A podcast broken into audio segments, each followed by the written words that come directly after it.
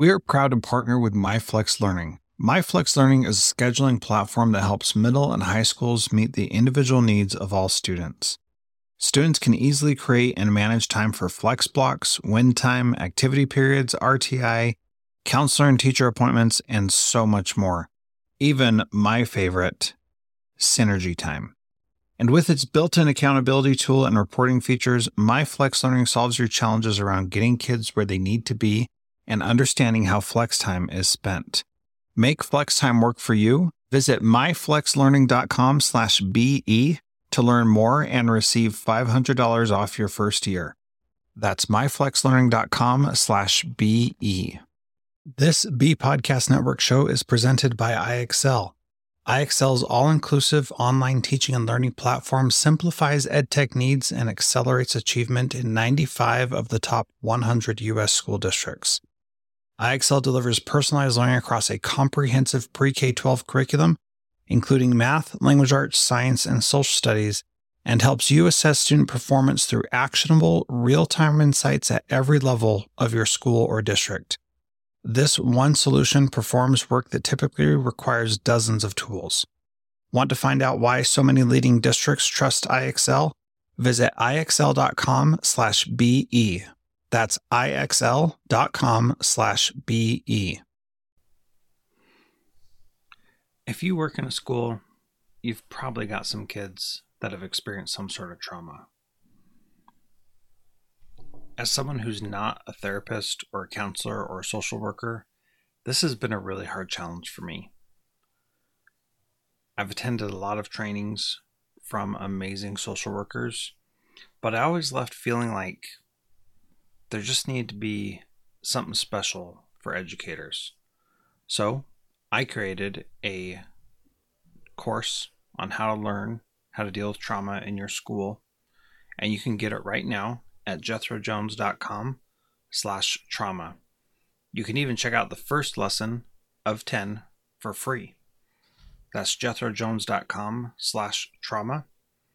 Go there and check it out. This is a 10 week course for only 10 minutes each week. It's intended to give you a little bit of information and then let you go and do your work of being an educator. I hope you enjoy it. It's at jethrojones.com slash trauma.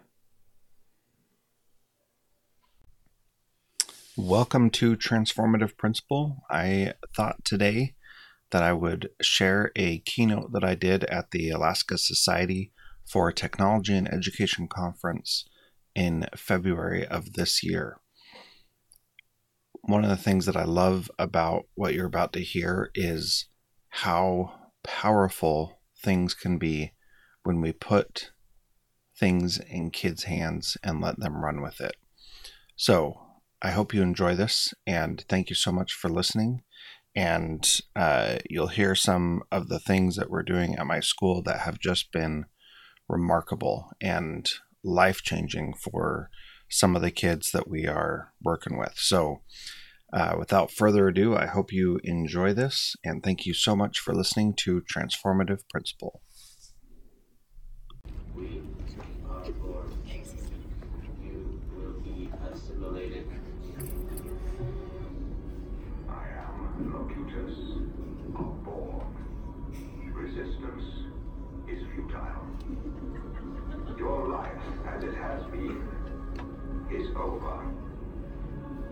This time forward, you will service us.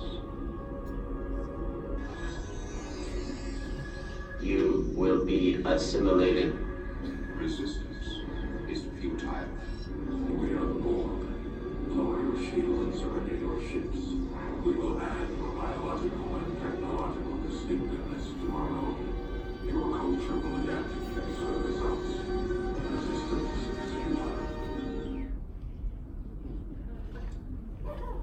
You guys ever felt like that?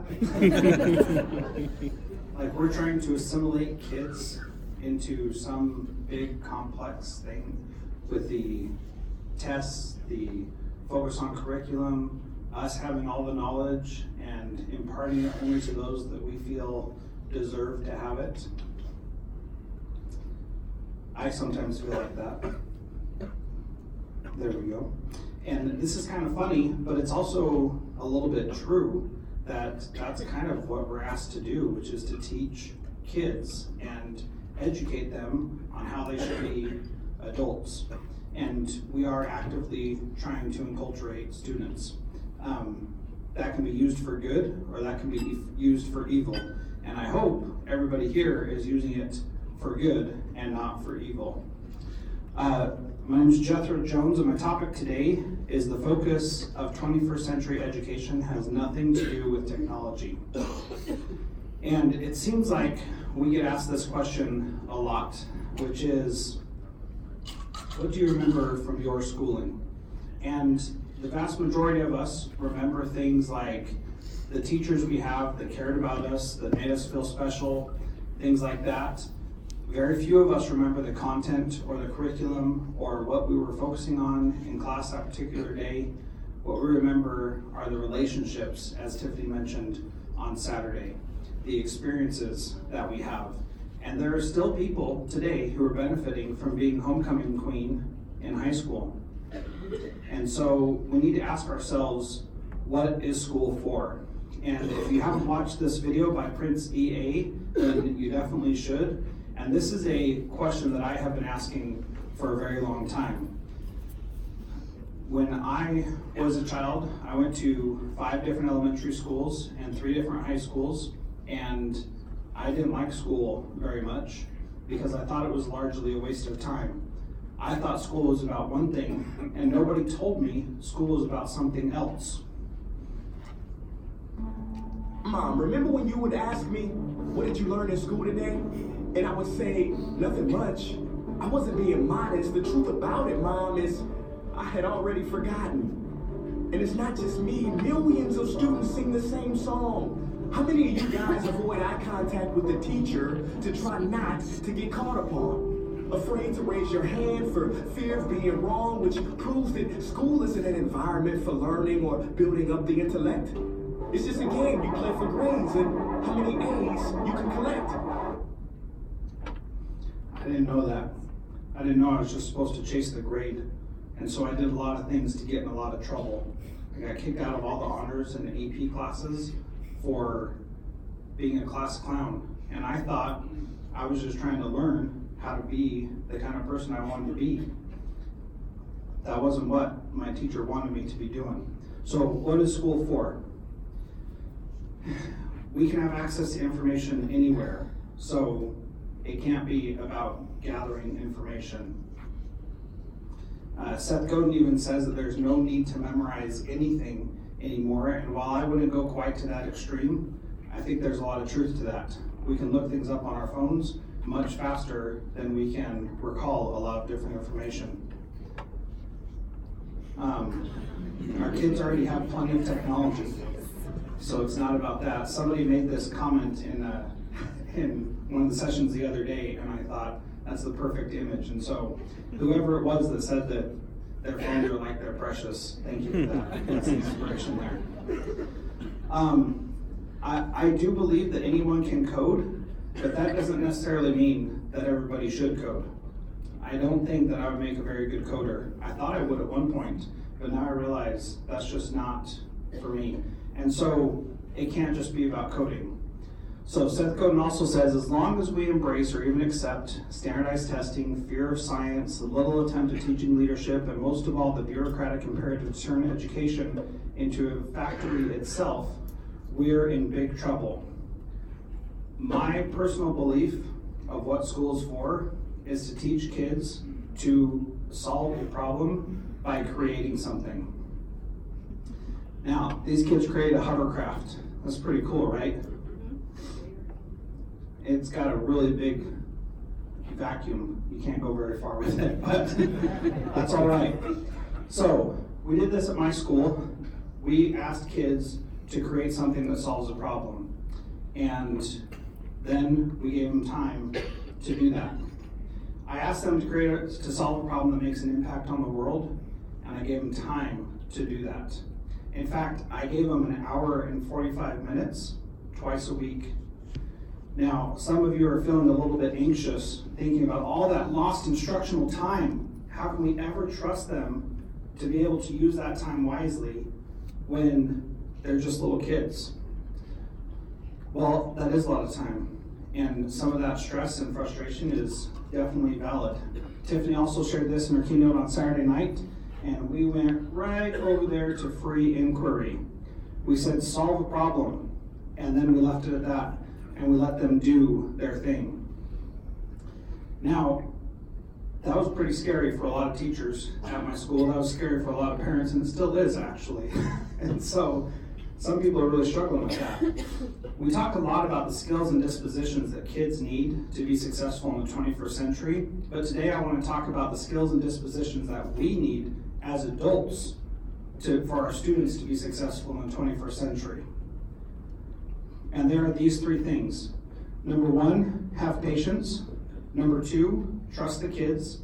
And number three, focus on the process, not the product. So let's talk about having patience. You know what I'd really love right now? I would love if I had a picture here of my student council doing something amazing. They're great kids, but they have not done anything amazing yet. In September, I asked them, because I'm their advisor, I said, What is it that is your mission as the student council? What's your goal? What do you need to do? And they said, you know what we need to do? We need to make sure that kids feel loved and accepted and appreciated at school. I said, that's wonderful. How are you going to do that? And they talked and came up with different ideas. And the one thing that they settled on, where they would actually make every kid feel special, was to recognize them on their birthday. Um, last weekend, or last Friday, was February 15th many months after that first conversation in September, and for the very first time, they recognized kids' birthdays. How could it take that long, with an hour and 45 minutes twice a week, to recognize kids' birthdays? I don't know, but they made it happen. and so I have to have tr- have patience that they're going to get there eventually. And they've learned a whole bunch in between that time. Now, the next thing is we need to show trust to our students. This group here is a group of girls who got together and they wanted to teach kids at the elementary school next door to us how to do cheer and soccer and volleyball. And they made a plan. They talked to the principal at the other school. They figured out a way to get the kids over from that other school and bring them to our school to be able to do this. And it was really, really amazing. I was not ready for that kind of involvement, but I trusted these girls that they would be able to do it successfully. Another area with them where I had to show a lot of trust was when they said they wanted to start having boys on their team. Now, middle school boys and middle school girls are very different animals, and I knew the boys that would apply to be part of their team. And it was not going to work. And I told them, and I told the boys. And can you believe it? They did not listen to me. the kids still wanted to hire these boys on their team, and so they did that. And then just a couple weeks later, they realized that that wasn't a good fit. And I said, I counseled you. I said this was a bad idea. You did it anyway. Now you have to deal with it. And they sure did. Those girls lovingly and kindly told those boys they weren't a good fit and they kicked them off their team. and we had to trust that that would happen. The next piece is we need to focus on the process. Now, this right here is our STEP team, and they are teaching other students at the school next door how to make music with your body.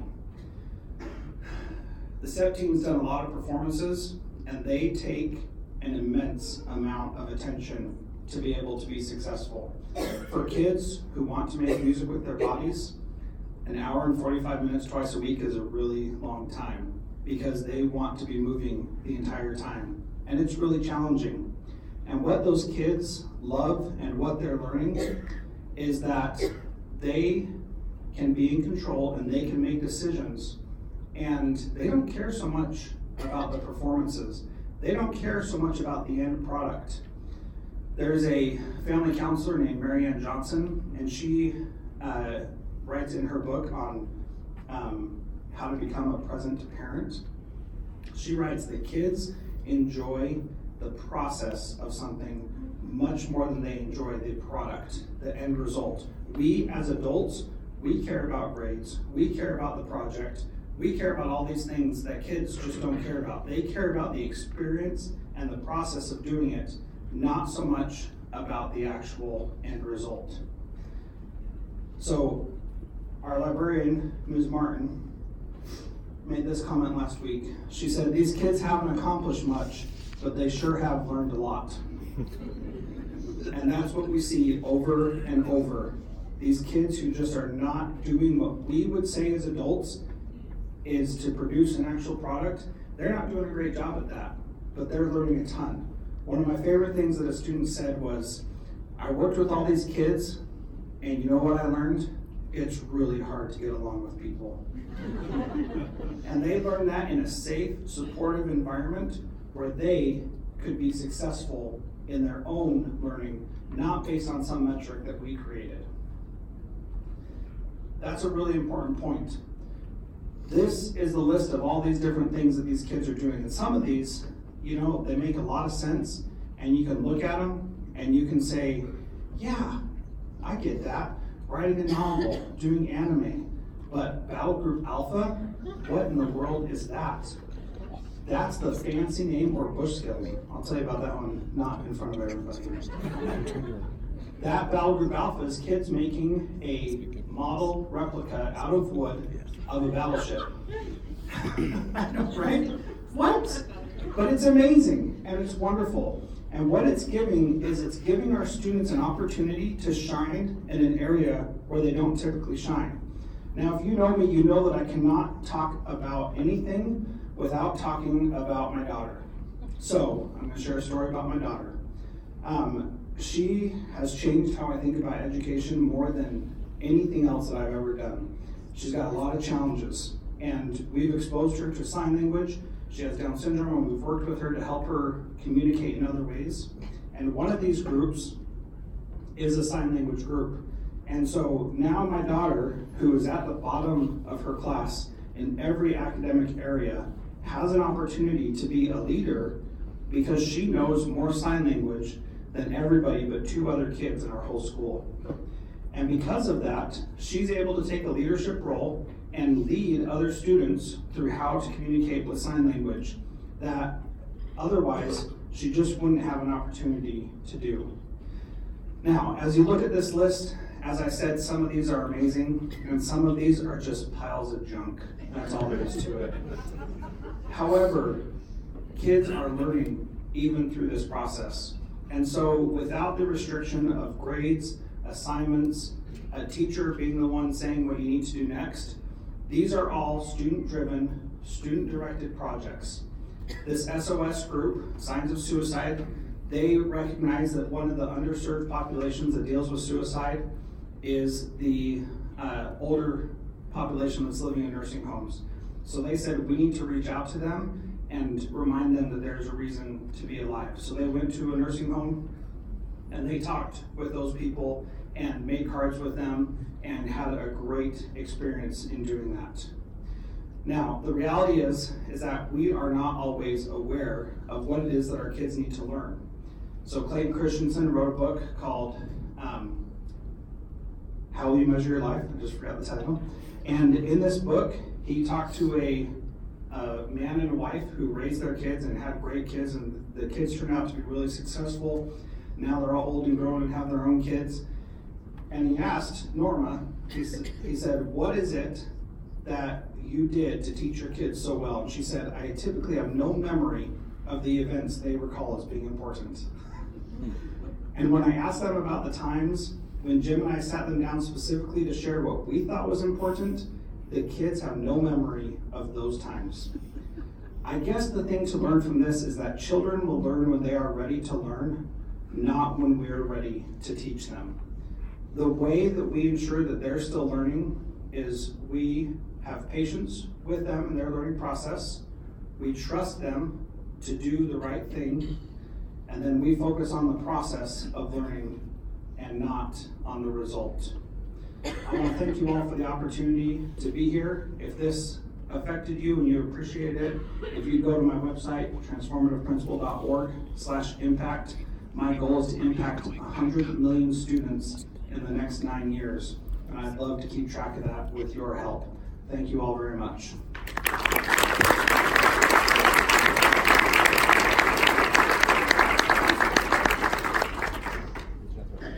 Do you want to simplify your school's technology, save teachers time, improve students' performance on state assessments? You can do it all, but don't waste another minute. Head straight to ixl.com/be to learn how IXL's research-proven teaching and learning platform can help you achieve all these goals. That's ixl.com slash BE. There are lots of solutions out there for giving students what they need when they need it. But when do they actually do all of those things? You need flexible time. When added into your master schedule, flex time enables students to get extra help or intervention, meet with teachers, make up work, get physical exercise, and try new enrichment offerings. If you're thinking of giving it a try, check out MyFlex Learning, which unlocks the benefits of flexible time without all the headaches you get with it usually. Its intuitive design and SIS integration makes implementation and training a breeze. Make your flex time work for you. Visit myflexlearning.com/be to learn more and receive $500 off your first year. That's myflexlearning.com/be.